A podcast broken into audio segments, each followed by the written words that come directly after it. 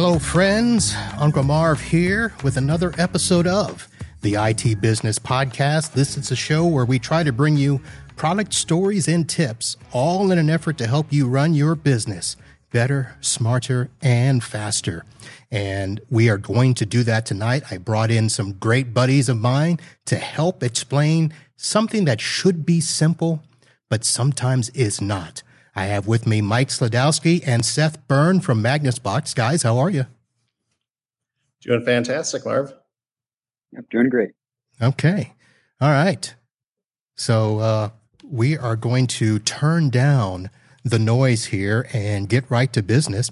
I do want to say thank you to everybody that is here watching us live. We are trying to be here every week from now on till I retire, Wednesdays at 8 p.m. Eastern. And I will say that while I say that, I may not be here next week because this upcoming week is 4th of July weekend. And I have been slaving to put together a reunion weekend for my mother. And as you can see, I have a shirt here that I put a thing on that you can't read on the front and a picture of a tree and you can't read the Thomas family reunion on the back. And that is happening this weekend.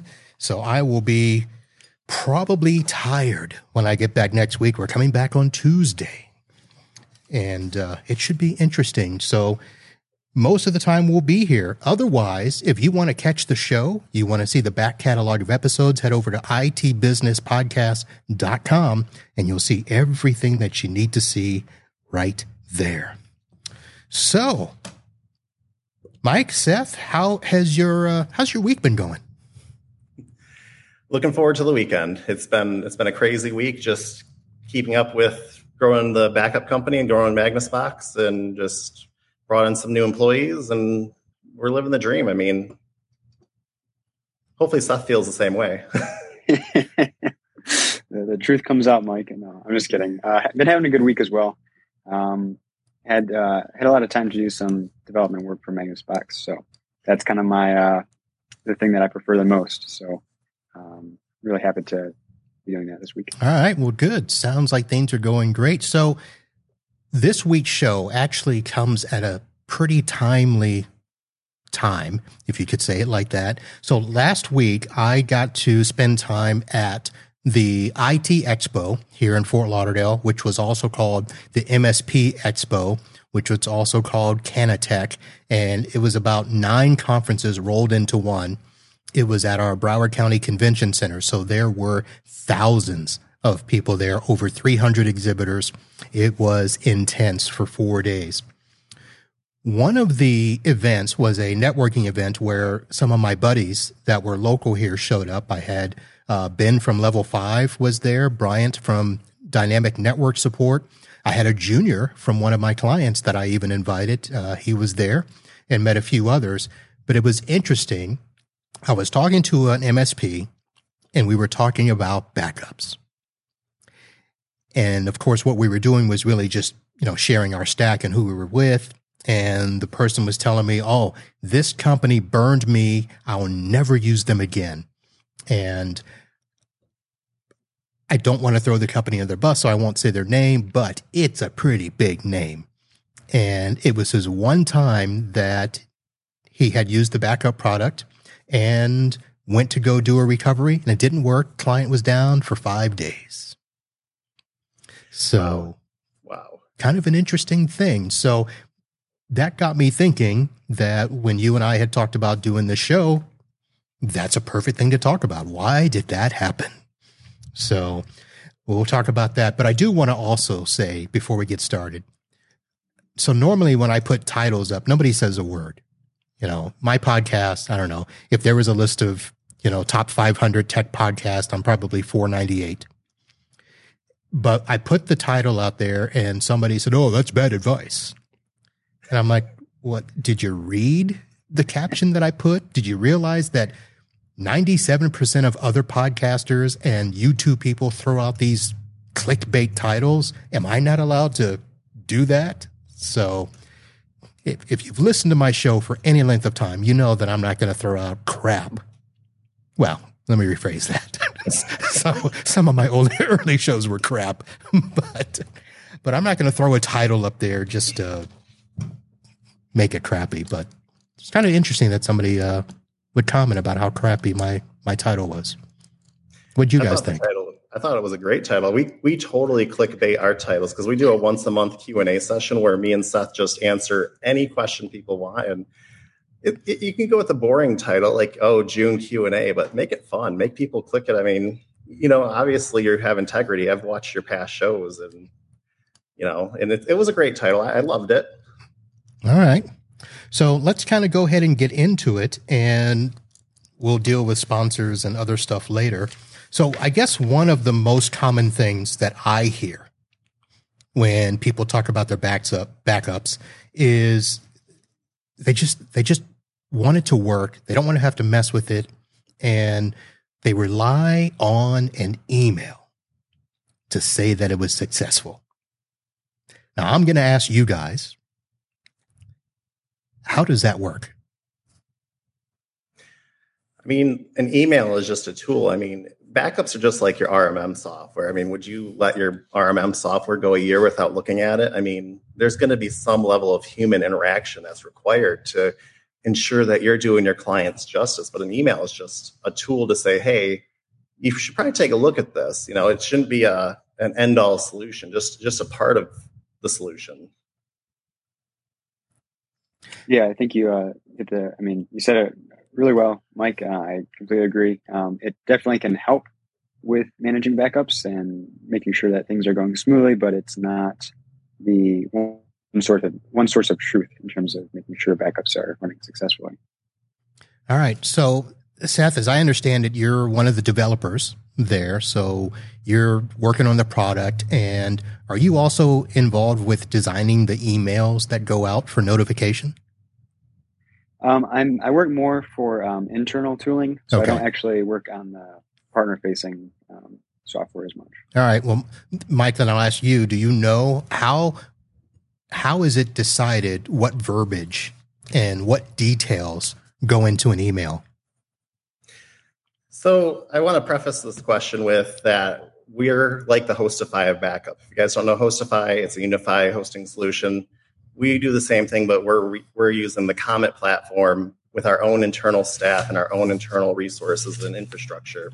Um, so the thing that goes into the emails that get sent out from our platform is you have two options. You can either get a, a complete breakdown of what happened with timestamps and it'll show you exactly what happened, or you can get a daily summary report you know email, oh, i feel that a lot of texts though get email overload i feel that people just turn on all the alerts get hit with everything that's that that could possibly happen and then they just don't even look at the emails and just delete them or they let them hit the spam box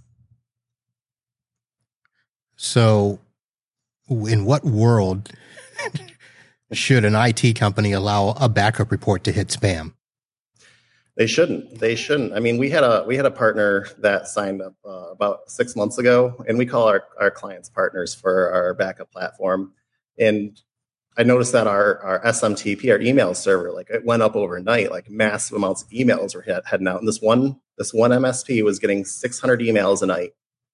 And we finally had to call him and be like, "Hey, are you really looking at these?" And so he had turned on alerts for if it was a successful backup, if it was a failed backup, if there was an error, if there was a warning. We got it down to so he's only getting like one or two emails a day now because we went through and did best practices and said, hey, this is what you need to be watching. So, my first worst best case scenario, what is no, my first worst best practice is never check your email. Because if, I mean, like you said, 600 emails, I'm probably not going to get to all of them. And if I'm letting them go to spam, I'm probably not really paying attention either. Now, something that I ended up doing, and we actually have a kind gentleman in the chat, Barry, who says that uh, we have a dedicated mailbox that the Magnus Box emails come in and we test the backups for our clients once a month. So stick, sticking on the email side. So I used to get all the notifications and I wanted the notifications. Now, for I use several different products for full disclosure. Sorry to say, MagnusBox is not one of them yet, maybe. It's fair. We're that. Um, we're, we're not the only backup solution out there. So I've got a few, and I've got different types of emails that come in. And I finally got to the point where I had to let my office manager get those emails. And some of them are great because they have either a green box or a yellow box or a red box, and she knows to, you know, move the green into completed or whatever. And the yellows she can look at and decide if I need to see it. Red, obviously, I'm going to get. And then she's also got a list of backups that if we don't get an email for, she lets me know which ones those are. So we do get all of our, our backups uh, email notifications. Uh, we're probably going to switch that up in a while to where successful ones we don't get. But the reason I want to get them is I want it to be something that we stay on top of, that we know the backups are happening. Um, and we can kind of keep a little report tab for our customers that, you know, if they say, well, you know, what happened to last week's backup? Nope, it was there. We got a report and here's the number of files and all of that stuff. So that's my my tip for emails. Although if you if you're a big company and you get a ton of backup notifications, you may want to streamline that.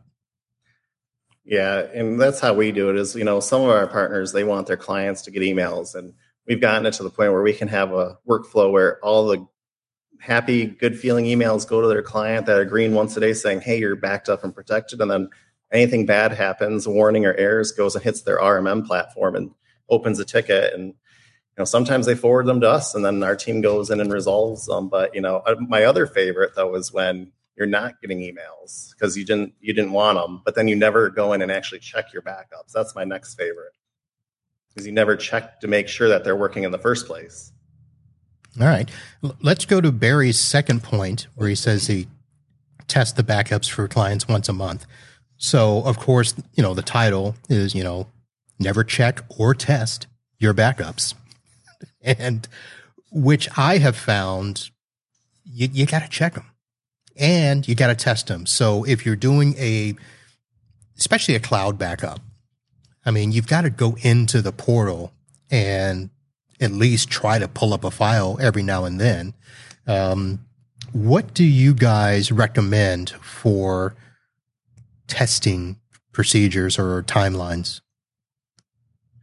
You know, it really depends on how many devices you have. And, and, like for our backup platform, it depends on how many devices you have. I highly recommend people test their backups. We don't have an automated way to do it yet.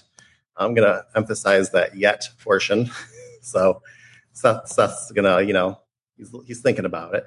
But, uh, you know, go in and at least try it once a month. Just take and pick one or, or do all of your clients if you're charging enough for it. You know, just go in there and push the button and see if it restores. And if you get a confirmation, everything looks good, you know I see it so many times where, because we still take phone calls. You call the number, it goes right to me or cell phone. I can't tell you the number of times I get a phone call a month from a partner saying, "Hey, my client's server died.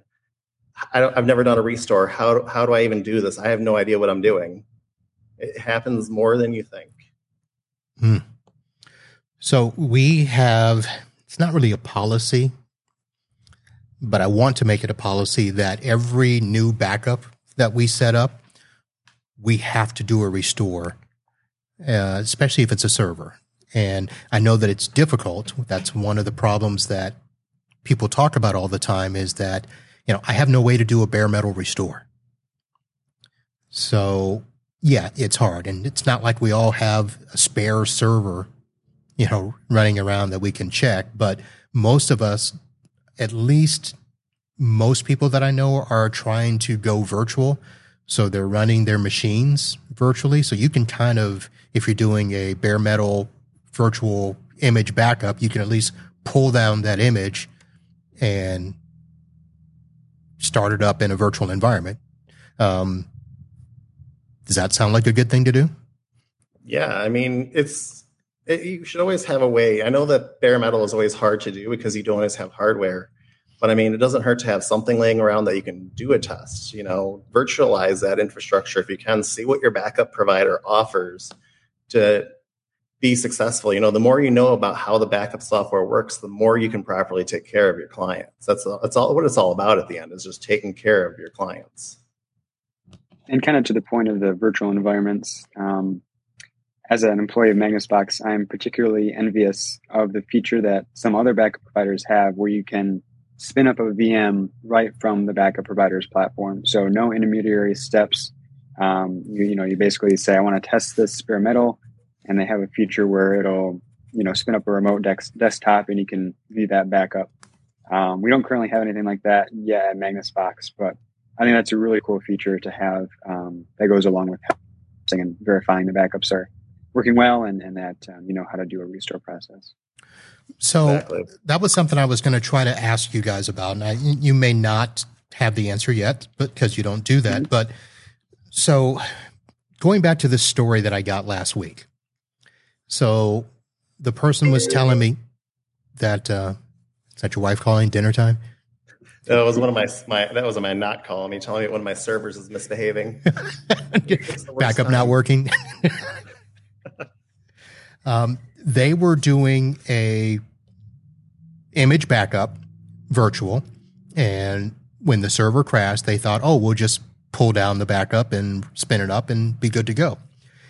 Now, they were using one of the services where it not only gave them the email that the backup was good, it gave them that image that showed the startup screen at the login ready to go. Oh, your backup's good. But it wasn't until they actually logged in and tried to start some processes, try to get a network connection.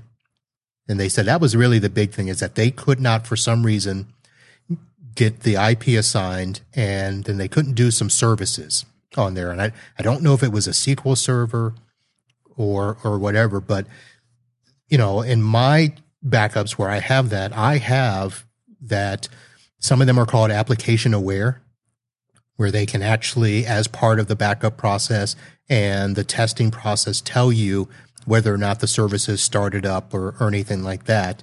Now, you said are you doing the you're doing images right mm-hmm. but you're not doing that spin up testing and all of that so are you in a stage where you're trying to think of all the goodies that you'll put into it like if you were going to do the perfect notification what would it include when it comes to that stuff?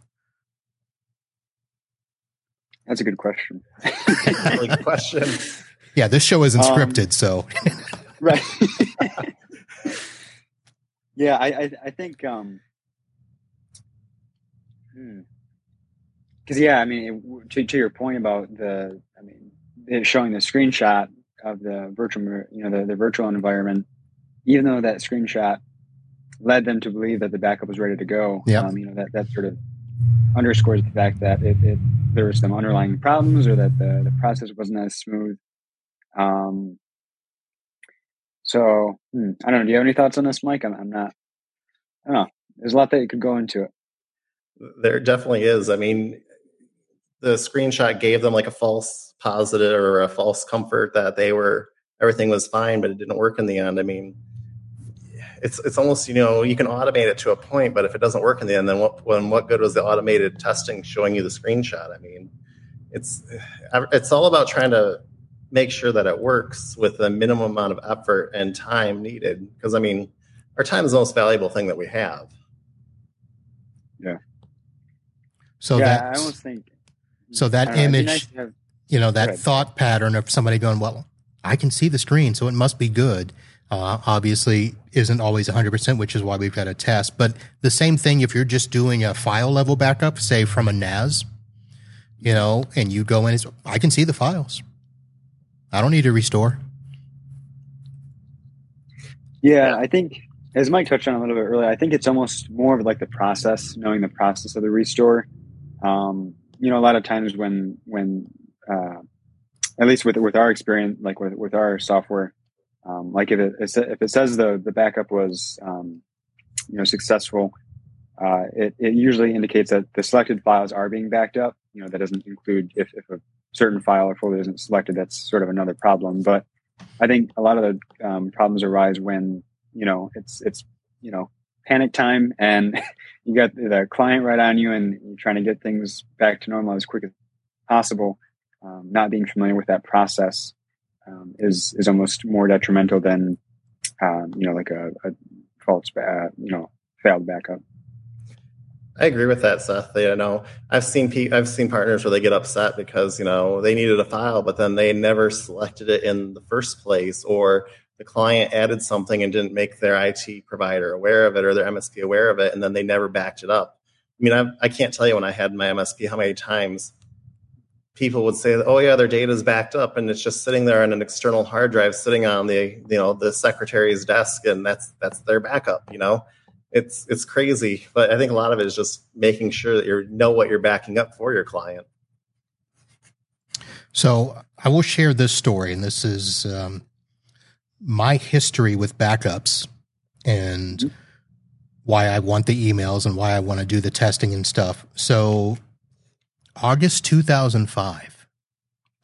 And yes, I do remember. I just don't remember the date, but it was right before we were getting ready to deploy a major software for a law firm and we were trying to do something and they needed a file and we had a backup and I thought it was going just fine and we needed one file and when we went to go restore from the server I had just installed did the automatic install and assumed everything was good, would get the emails, your backup's good, never checked it.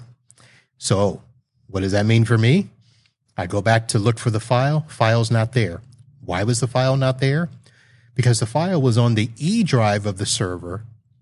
And when I went to do the install, I didn't double check to see if the E drive was checked. So I had their system file, their system drive all taken care of, but that E drive was not. Now, it wasn't critical. They didn't, you know, lose business or anything. And so we immediately started backing up that E drive going forward. But had that been a major, you know, crash or something, I probably would be out of business. Yeah, it's it's tricky, um, especially when when software is offered that sort of like default. Um, it makes setup really easy, right? Like onboarding, you just do the install and you're set to go. Um, but it is it does introduce that problem of uh, not catching things that are important to the client that maybe aren't kind of traditional setup or something like that. Um, yeah. So definitely, definitely, uh, a some, somewhat common problem, I would say. Yeah. So of course that's part of all of this stuff with you know t- uh, checking and testing, but going deeper is to check and make sure you've selected all the files that you're supposed to select. Which, you know, when you, if you do a full restore, then you've got a, you know, reasonable chance of finding out, oops, I forgot to back this up. Let me get that taken care of. So that's why I want to put that, you know, policy in place where, you know, we're doing a restore, hopefully in the first 30 days so that we know, all right, we're on the right track and we're good to go from the beginning.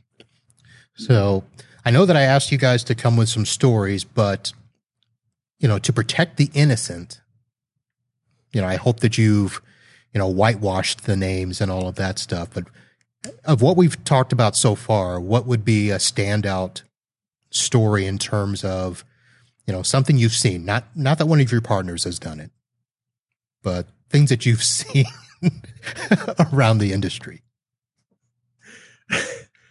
we'll we'll sanitize our stories. You know, there's been incidents. We've seen things on our platform. I mean, when you have 240 plus MSPs and 4,200 devices, it's it's you're you're going to see some stuff. and so, um, I think one of the stories from our earliest days was right after I hired Seth, and we had this one partner who um, installed it on an endpoint never set up the backups on. And that was early in the day when we were still small and we could go in and check everyone's backup server to make sure all their backups were working. We'd reach out and say, hey, you know, this isn't working, or we'd call them. And we had one that just for six months, it was just sat there. No backups were ever done. They set it up. It was the agent was running, but they never chose anything to back up. There was no schedule set. And it just sat there. We tried numerous times to reach out. We reached, we kept trying, we documented it, and then Six months later, the hard drive failed in that in that MSP's client's device, and they came to us upset and we're like well we, we we tried to reach out to you and you know here's our our proof our emails our call logs this is everything we tried and we just had to give up you know? We can only we can do only so much and so my my advice has always been whether it's your rmm system your antivirus system your anything your backup system it's never set it and forget it you know i i, I feel like i see that a lot where everyone just buys something thinking it's a set it and forget it, and you still have to check on it. You know, nothing is permanent. Sorry, I'm t- taking notes here. That's all good. so right now I have the tips to you know blow your career out of the water. Never get an email notification. Never check an email notification, and don't test recovery. How we doing? Yeah, we had one come in from a friend of ours earlier today, and their their tip for us, their bad tip. So don't follow this tip. It's it's just a suggest. It's just a joke. Ignore any warning emails. They're basically successful, right? Well. So here's the thing that that color system that I told you I have on one of my backups where it's you know green, yellow, or red. Yeah, yeah, yellow's not really that bad. You know, just like if you're driving in a car, you know, you see a yellow light, that just means go faster. Right. so, um, yellows might be pretty important. So, yeah, very interesting. And even green, I'll be honest, green may not always be good either.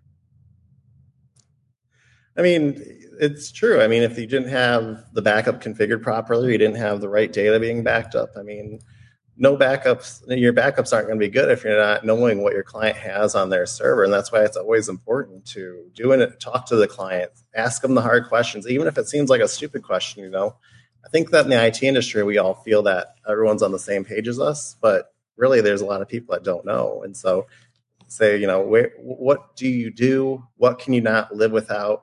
I mean the easiest way that i sold backups before we were a backup company was what would you do if you lost all your data tomorrow and what data is it that you would have to shut down your business if you lost that data? That's the two questions that you really need to ask every client. What would you do if you if you lost ever all your data tomorrow? What would you do? Hmm.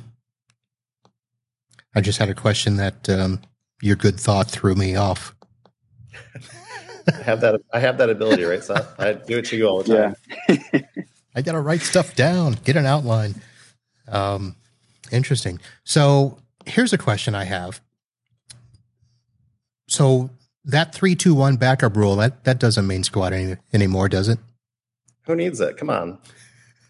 I mean, who needs who needs you know three copies at two different locations and who needs that stuff? Come on, Marv. We know better than that.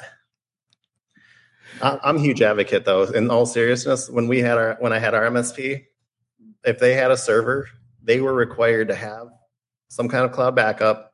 They were required to have a local backup and the actual file on the server. It was my three, two, one right there. And they, if they didn't, if they didn't want to do that, then I wasn't willing to take the liability for them. So, along with that, there's also the idea of we only need backups for the last day or last week. Um, now I know that one of the big name boys they allow you to have you know up to unlimited retention, but most of them are going to be somewhere between thirty days and a year. Now ransomware is a big thing now that if you don't pay attention and allow ransomware to be backed up, that could kind of screw a company, right?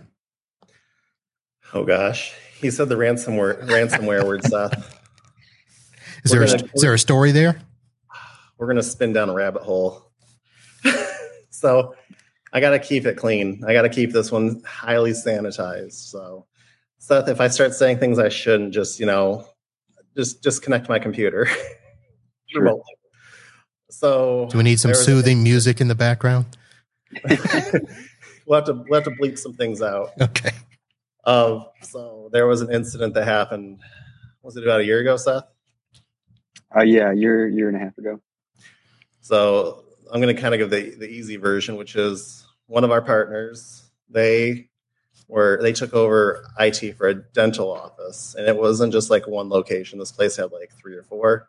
They weren't in true MSP to this dental office because they wouldn't do the contract or whatnot. They were more of a break fix for them, but they had our backup software on there. So um, what happened is I get a panic phone call on a Monday morning saying, "Hey, this, the client's this dental office been ransomware, all of our backups are gone." I'm like, "What do you mean all of our backups are gone?" They're like, "Yeah, all the backups are gone from the Magnus Box platform for this client." I'm like, "It's not possible because we have ransomware protection built in." So it was because we're HIPAA compliant. We had to get our HIPAA vendor. We use um, Compliancy Group because they do an amazing job with with our HIPAA compliance. So um, we had to get them involved because it was a HIPAA incident. We take that very seriously here, and um, so we did enough investigation internally to determine what happened. Was that at the end of the story is um, the previous MSP before our partner left RDP open to the world, and oh, the naked. You, you know how the story is going to end now. Of course. and there was a lot there was we were we had to piece together most of the information because the dental office's cybersecurity insurance provider they're not on they're on the they're on the insurance company's side. They're on no one they're on no one else's side. They're they're not your friend. They're they're trying to protect themselves but we determined that over the weekend over saturday and sunday the um, ransomware people the bad people they got in and did some snooping and they saw our backup software on the endpoint. And normally our software is locked down because we have policies in place that are defaulted when when a partner sets up a server policies are set by default to prevent deleting storage to prevent accessing the the end the uh, the endpoint dashboard to prevent anything from being deleted or maliciously manipulated by a client. Because i'm going to be the first to say none of my msp clients ever had access to their backups or access to the dashboard. That was my job as an msp but the bad actor found our backup software, went in there. We've seen on the timestamps where they went in and purged the data from the vaults. Um, they did it twice because they didn't get it all the first time. They went back and cleaned up their mess, and then on that, that's a, a very tidy bad actor. He, he was a very thorough bad actor. And so we, we had to deal with that. And we had to get a HIPAA attorney involved from Compliancy Group. They were very helpful. I got to say, I was hoping I'd never have to make that phone call, but we wanted to make sure that we followed our HIPAA agreements because we have BAs with all of our MSPs that request them. We sign them all day long. And it turned out that the MSP had disabled all of our security features at the request of the dental office. So that way they can go in and monitor their backups, which included having it set up so that way they didn't need a password to log into the endpoint software. Oh, yeah. Who needs those things? Who, who needs security, right? And so it was, it was a, it was a really big mess. You know, we cleaned it up. At the end of the day, we determined that because that it was determined that because the, the policies that we have in place internally here at MagnusBox, because they were disabled, that that's what jeopardized it. And so I don't know what happened after that. You know, information was far and few, but it was it was pretty bad that RDP, um, yeah, RDP. Lots of acronyms these days. RDP was left open to the internet, and they got in through that, and it was it was a mess. But we did the best we could to help them out. And uh, last I heard, the dental office ended up having to pay the ransom to get their data back. Mm. Mm, but mm, it was a hard it was a lesson you know but you know with our platform the nice thing is that when you have when you don't disable the security features that we put in place to protect you and your clients um, you have unlimited retention with us. We mean unlimited. You know we got a few partners that have been with us since day one four years ago that can still grab that data you know. The beautiful thing is that with retention that if your backup provider is doing it correctly you can grab a file that was changed a week ago prior to a ransomware event before it was backed up encrypted and you can reclaim that data without having to pay that ransom and that's the only ransomware store that turned out bad on our platform in four years all the other ones turned out that they were able to recover the data um, without having to pay the ransom yeah but sounds like it wasn't your fault so I mean, I felt bad because I, I wanted to help everyone. I just felt bad that, that that happened to them in the first place. But you know, we our team, we verified that our policies were set up at the time the server was provisioned, the backup, the backup portal. Yeah. All right. So you mentioned your platform, and we purposely did not talk about it in the beginning. I want to go ahead and do that now. So why don't we do a quick break where we pay some bills, as most people would say, even though yeah, my bills aren't really paid, I guess. But uh, we are going to say thank you to our sponsors. And let me pull up the slides here. And our show, the IT Business Podcast, is presented by Net Ally, the number one ally of network professionals around the world. They have the EtherScope nXG portable network expert, which is the multi technological, all in one handheld network analyzer that enables engineers and technicians to get more done faster from deployment to maintenance and documentation of their ever changing Wi Fi, Bluetooth, and Ethernet access networks. And our live show that we are doing here on Wednesdays is presented by Computers Done Right, a managed services company in Southwest Florida here. Not only do they do managed services, they also will help you with uh, computer repair, virus removal, and can also do other things such as website design and social media marketing. So all of your computer repair needs go to computersdoneright.com. And I need to chat about TechCon Unplugged. It is happening this September 16th and 18th in Chicago. That is put on by our good friends over at MSP Unplugged, Paco and Rick. And it is a great conference where technicians can talk to technicians and we stand side by side with vendors in our industry, bringing the two sides together to help us all do the best that we can in our business. It is a fantastic event. Uh, I will be your MC this year. I don't know what that means, except that I'll be announcing people and shuttling people back and forth. But it's going to be a great event. I have been to just about every iteration of it. And MagnusBox is a returning sponsor. So that's one of the reasons that they're on here. I wanted to get some of the sponsors from that show on here. Uh, if you have not got your ticket yet, head over to techconunplugged.com and get your ticket and use your discount code ITBP75 off. That's the initials for the IT Business Podcast, ITBP 75 off, and save yourself 75 bones for that conference. Mike, you looking forward to being there? Oh, I'm I'm excited. So I have Seth going with us down there, and I got one of our new hires coming as well. Um, Luke. So we're looking forward to it. You know, it's amazing seeing how it's changed every year. And even though we're MSP vendor, I still love sitting in on the sessions. I mean, I remember your session from last year, Marv, where you uh, talked about um, what, what, was that topic? It was on network infrastructure, diagnosing a network. Yes. You talked about was it the fluke or the don't or was it Domotz? We, well, I talked about both. Yeah, it was a good session. Which one did you have one stuff that you enjoyed down there at TechCon? Because I know you sat in on a few of them as well. I did. Yeah, I kind of hopped back uh, between managing the booth and attending some of the sessions. Um, I enjoyed the marketing one, uh, just kind of the digital marketing. Um, for for quite a while, I had sort of assumed that you know digital marketing was just like super easy. You just make a website and then create a Facebook and you're done. Um, but uh, over the last you know uh, 12 to 18 months, it's it's sort of really uh, I, met the hard truth, I guess. Um, there's a lot more that goes into um, marketing, and it's definitely um, picked up a lot of cool tips at TechCon during that during that talk. Who did that? Se- was that uh, was that Lisa Shore's session last year?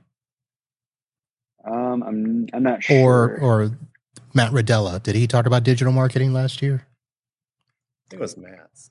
Yeah, I was kind of yeah. Matt, the tech marketing engine. Lisa's good too. I'm just saying.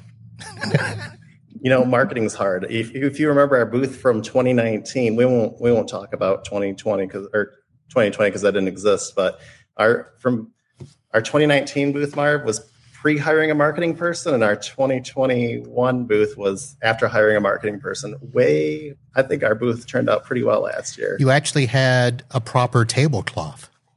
I know, and and I, I, swear I'm gonna I'm gonna get a trophy that has a the swag award that you need to give away because we're upping our swag game this year. I'm not gonna tell you what we're bringing, but we went all out on a very high end piece of swag. So what you're saying is you want me to hold up your swag after the conference and say I enjoyed this the most? I mean, you should just award it to whoever you think has the best swag or the best attempt. Do you realize I'm coming with my own swag this year? Are you not? What, Do you what not see bringing? this shirt here? You probably can't. Let me move. Uncle Marv. I have my own shirts now, Bubba. Okay, I need Seth. We need to put on a note. I need a shirt that says Uncle Mike on it. Get right on that. Uh, so let's do this. I mentioned at the top that I, I don't use your software, and part of that is because I've been in the business a while and I've had to be doing backup that whole time. So I've got a couple of other providers that I work with. Uh, I do work with Datto. I do use the Synology products, and I use the backup software there. And I ha- also have another product, Backup Assist, that I used a long, long time ago and I have been going back to them. So those are the three. Well, there's actually a fourth. I have my RMM product that has a very inexpensive, quick cloud backup. Where if I need to do some workstations, I do that. So aside from that, tell us about Magnus Box. Oh my gosh, how much time do we have? I could talk all day. No, We got 18 minutes. oh yeah. You know, here's the thing. Barry, who's in the chat today, and I just want to say thanks for attending here, Barry. I was hoping you'd come today. Um, he said something to me when I started, and that was stay in my own lane, and that's been my whole mantra from day one. Is just we're we're we're not worried about what the competition's doing or what other backup providers are doing. You know, we don't get upset when someone uses a different backup platform because we realize that there are multiple solutions that can fit, uh, uh, or multiple products that can fit a solution. So what MagnusBox is is MagnusBox is using the Comet backup software, which is publicly available. You can go to cometbackup.com and, and, and join with them. But what we do is we use their software with our own internal tools that Seth and our development team have been working hard over the years to build, uh, and it's our own internal support and infrastructure as well. So we have our own storage clusters that we actually went in and we started building our own storage clusters. We just got done launching a new uh, petabyte cluster here in Saginaw, Michigan, which I'm not going to lie, I love working in the data center. There's just something so peaceful about working in a data center. I don't know what it is. You crank up the music, you just, and then seeing it work at the end and watching the data flow. It's just, it's just amazing.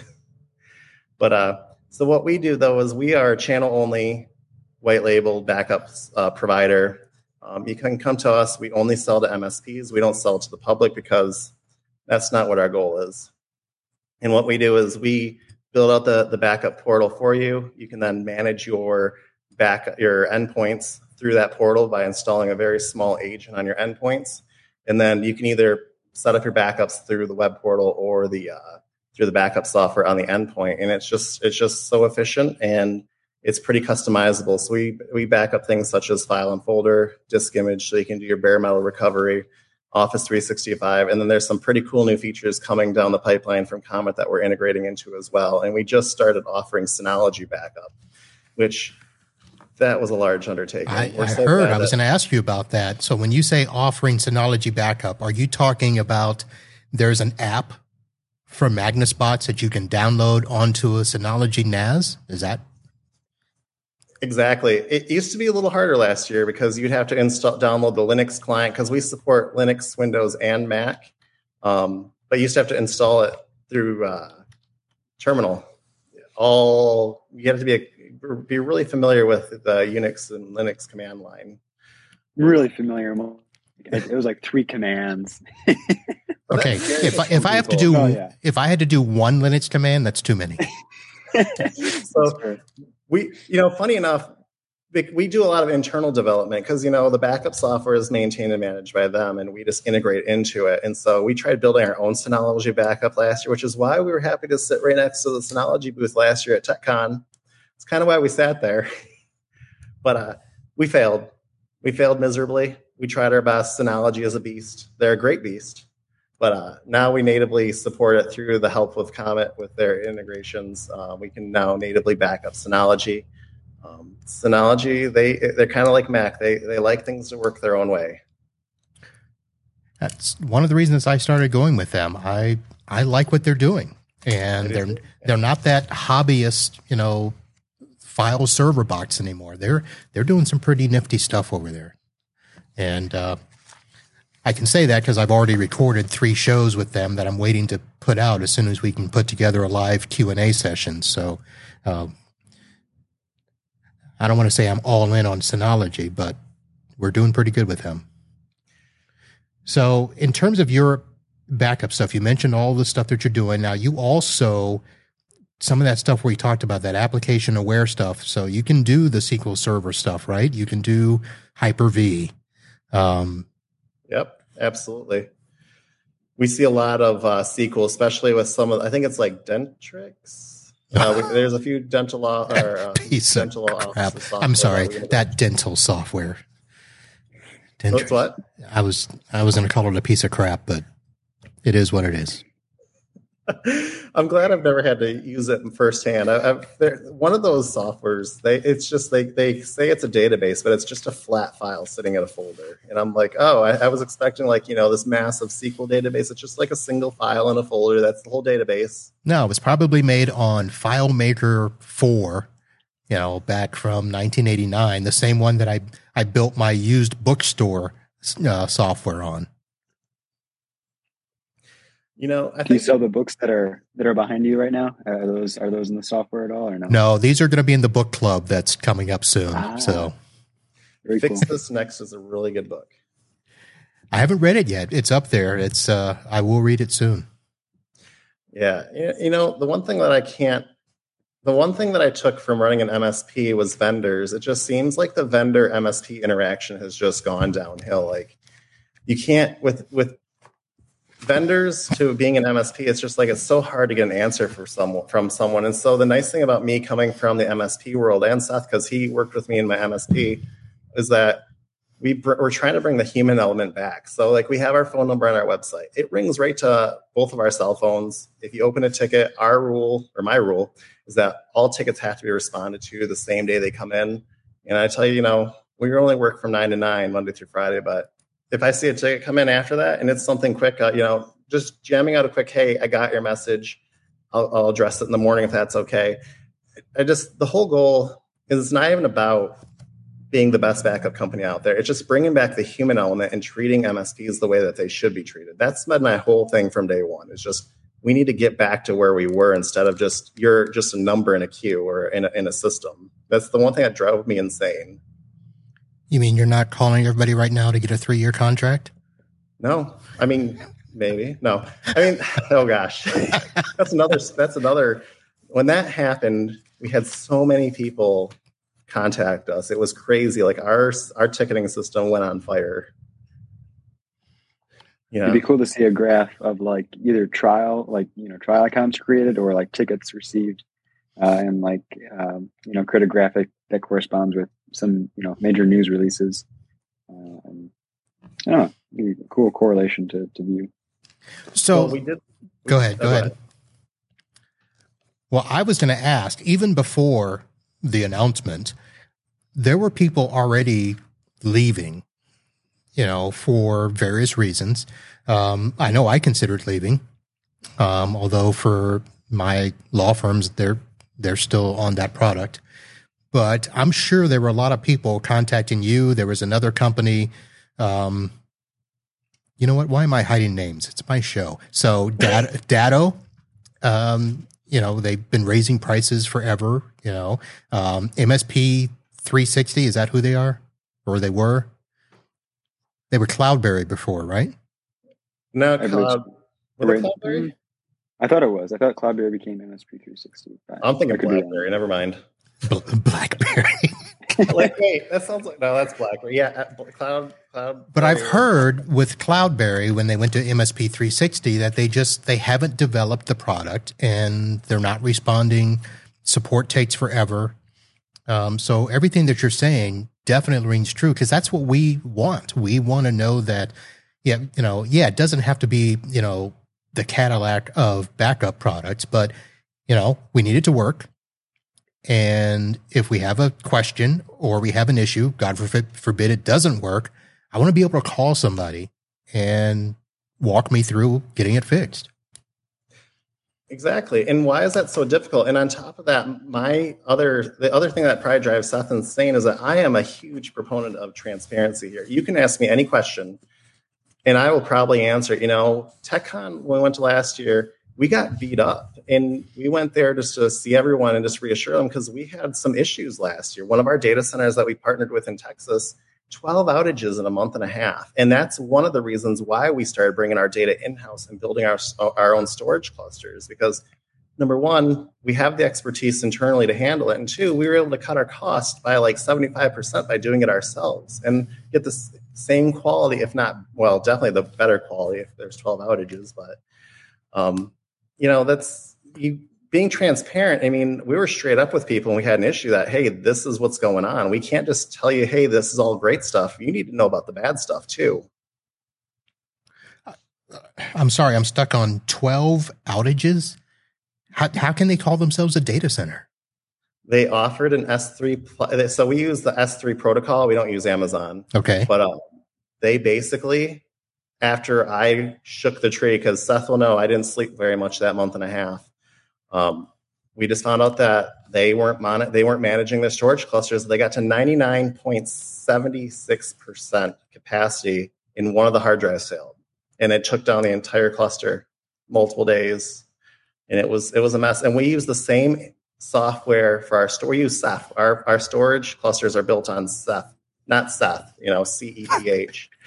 Um, always got to differentiate that. And it's very highly resilient stuff but once you start hitting that 60 to 70% capacity, you need to start adding more nodes. You need to start adding more drives because if you lose a, a storage a server, you got to have that backfill, and that's what happened. And so it, it was a rough time for us. And I mean, what we we did not lose a single partner because they they understood where we were coming from. No one lost any data, didn't lose a partner, and we got so many kudos because we were so transparent. And we've gotten past that. Well, like I said, that's the whole reason that we have, you know, conferences like TechCon where, you know, we want to be with vendors that are true to their word, true to us. And yeah, you know, it doesn't always have to be, you know, roses and sunshine and clear beaches. I can say that from Florida. Um, you know, potholes. What was that? We have potholes in Michigan. Does that count? You have a lot of things in Michigan. I've I've been to Michigan, by the way. It's a nice. It's a nice. Certain parts are nice. Yeah, Traverse well, City, really nice. It is. The it uh, is, It is. The Cherry Rose Blossom Festival. Is that what it is? Yep. Cherry. I, yeah. Cherry. Yeah. Yeah. Uh, I went there with my family a number of years um, when I was younger. It was always always a highlight of like the, the fall, you know, late summer period. In the Kalamazoo Doodah Parade yeah, I'm I, am i am in Kalamazoo. Actually, I'm I'm studying at university, um, and I, I, really like the city. It's it's you know did you like the prettiest city. Um, did you say sort of in university? I know. Sorry, while I'm studying in university. My bad. So you're from England. I, I it sounds like, huh? Right. well, I, I, don't know. It's university, college. It's it's sort of. I, I like the their uh, their verbiage a little bit better. It, it sounds more sophisticated. Okay. I'm at university. I study at university, not the College of Kalamazoo. uh, all right. So now here's the other thing. You guys started. You you always say you started by accident. In 2018, Yep. So you're a young company, but gaining momentum. But I, I don't think I've ever heard you say what the true motivating factor was, or what was the what was the last pin that dropped that just said, you know what, I got to do this. You know, 2018, 2019 was a very rough year for me. I was I was feeling the IT burnout, and I feel we could have a whole show just on IT burnout and mental health. It's it's a whole another topic. But you know, I was trying to find backup solutions. I was the last one I was with was Backblaze, and you know they're a great company. They do some great stuff. And like I said, I am for any backup company out there. I guarantee that we're not the best, but we have the best support. might be biased, but um, there was an issue, and so I was trying to find something, and I found Comet, and I started. I, I kind of reached, read through their articles on how to get stuff going, and it just worked. Um, and uh, I put it together, and then a bunch of my MSP clients bought it, and I was like, "Oh, cool! I'm going to start selling to the world. I'm going to be the next Carbonite. I'm going to be big." And then seven months of nothing happened with my 15 MSP clients that were all my backup solution. And so I wasn't planning on being a backup company. And then I got talking to our good buddy Paco, and I give him a lot of kudos and a lot of credit because, you know, I was in a rough spot in my life. I was very unhappy. And and I just said it. I'm like, I don't know what to do with this. And he's like, Mike, he goes, if you were to go, I'm gonna be honest with you, he goes, if you become channel only and only sold to MSPs, I think you could do that. He goes, I think that you have the right. He goes, I think you're the right person to handle that, and that people like you, you're honest, you have integrity, and that you should just go channel only. And so around Thanksgiving 2018, I just said, you know what, we're just going to do it. And so I ripped out all those systems that I spent six, seven months perfecting and became a backup provider for MSPs. And then it took Paco hooked me up with two people uh, one of them is a good uh, uh, good friend of ours, John Dubinsky. I think everyone knows him. Fellow Florida man. Yep. And then uh, Joe is also one of our, our first partners that signed up, and that's what started it. And then it started spreading through the community. And I mean, we've we've tripled our sales every year, and we've we've never had a, a month of negative income. And you know, it's all about, like I said before, it's all about being honest with people and that's why we've gotten so big is that we're just transparent and we we answer the phone. I mean, that's that's so much these days have someone just answer the phone. It was an accident, so that's always my joke that this whole company was an accident, but it's been a very happy accident. My mental health got better.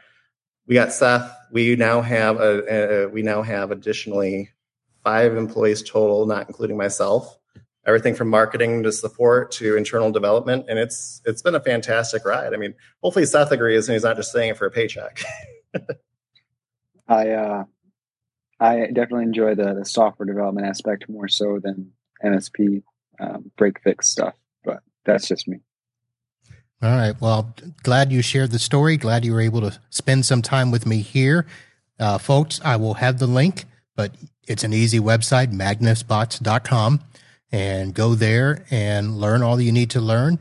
Sign up for a trial, and you have gotten some very good support from the channel, starting with Paco.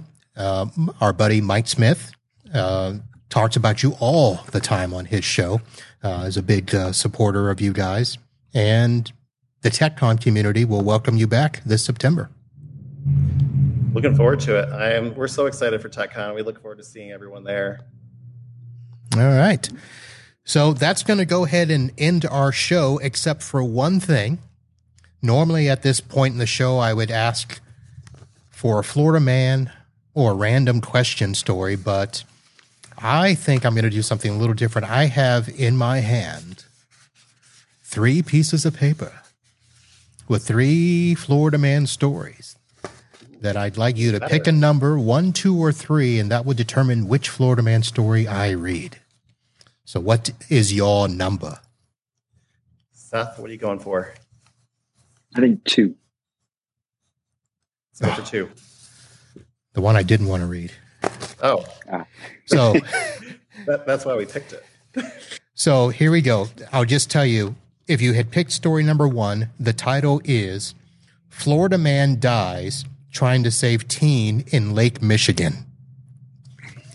That's that's a pretty interesting topic. Title of story number three Florida pastor exposes self at Starbucks in Kissimmee. so obviously, the first one was you guys are in Michigan, so that would have been a nice tie in. The third story is where I will be this weekend with my family. We will be in Kissimmee, Florida for the family reunion, not to see that pastor. But here is Florida Man story number two Florida man robs victim who wouldn't buy him Wendy's chicken nuggets. Coming out of Miami, Florida, A man was arrested Friday after he reportedly robbed another man at gunpoint outside a Wendy's restaurant after refusing to buy him chicken nuggets. According to Local 10, John Earl Taylor approached the victim outside a Wendy's as he was getting out of his car and asked if he would buy him chicken nuggets. The victim reportedly told Taylor he couldn't because he only had enough money for himself and went inside. As the man was leaving the restaurant, Taylor came up to him again except this time Taylor pointed a gun at the victim. He demanded the man give him his keys and gold cane chain, which he did. Taylor then reportedly drove off in the victim's car.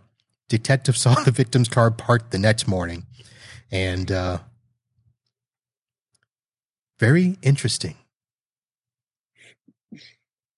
I don't I don't know why it goes on to say that Taylor was taken to the hospital and treated for minor injuries. so Oh, I see. He drove away in the car and he was caught because he eventually crashed the vehicle. so, I was like, there's got to be something else that led up to the injuries. I know. I'm, I'm like, skipping stories, skipping paragraphs. Can't do that. Uh, like, did the victim like go and beat him up for the chicken nuggets, or, or are we talking like spicy chicken nuggets? I mean, it really depends. I mean, I don't know. He, he must have asked for the big boy chicken nuggets because you know they have that big you know, those Wendy's has gotten a bit to be expensive now. You know, everything went up. You know, back in my day, which I can legally say that now at the ripe age of 32, um, McDonald's used to have like a 50 pack of nuggets around yes. one of the Super Bowls. Oh, yeah. Yep. McDonald's used to have a lot of things. Hey, Seth, will you go buy me some chicken nuggets? It's too expensive. Just like the, have you ever noticed nothing on the dollar menu is a dollar anymore? Yeah, I, I worked at McDonald's actually before working for Mike. Um, and for a while there were like you could get a burger for a dollar. There was like actually a dollar menu. Um, drinks were a dollar, but at least uh, McDonald's here, um, I think like burgers are like a dollar twenty now. It's you know it's it's like oh man, dollar twenty. Where's where's like you said, where's the dollar menu? They're like one sixty nine and two twenty nine here. So, all right, that is going to do it for our show, folks. If you are joining us live, check out your screen for extras in the show. If you are listening by audio, thank you very much for downloading and subscribing to the show. If you want to check us out live, just uh, follow me. Head over to the to the website itbusinesspodcast.com. Check on the link there and follow, and you'll get notified when we're going to have a live show or when an audio show posts and you'll not miss a show. And for now, we are going to say goodnight. I want to say thank you to Mike and Seth for hanging out and uh, helping me out with my best clickbait title ever. Thanks for having us. All right. And uh, hopefully, we'll see you next week after my reunion. I'll let you know. And stay tuned for another episode coming up real soon. And until then, holla.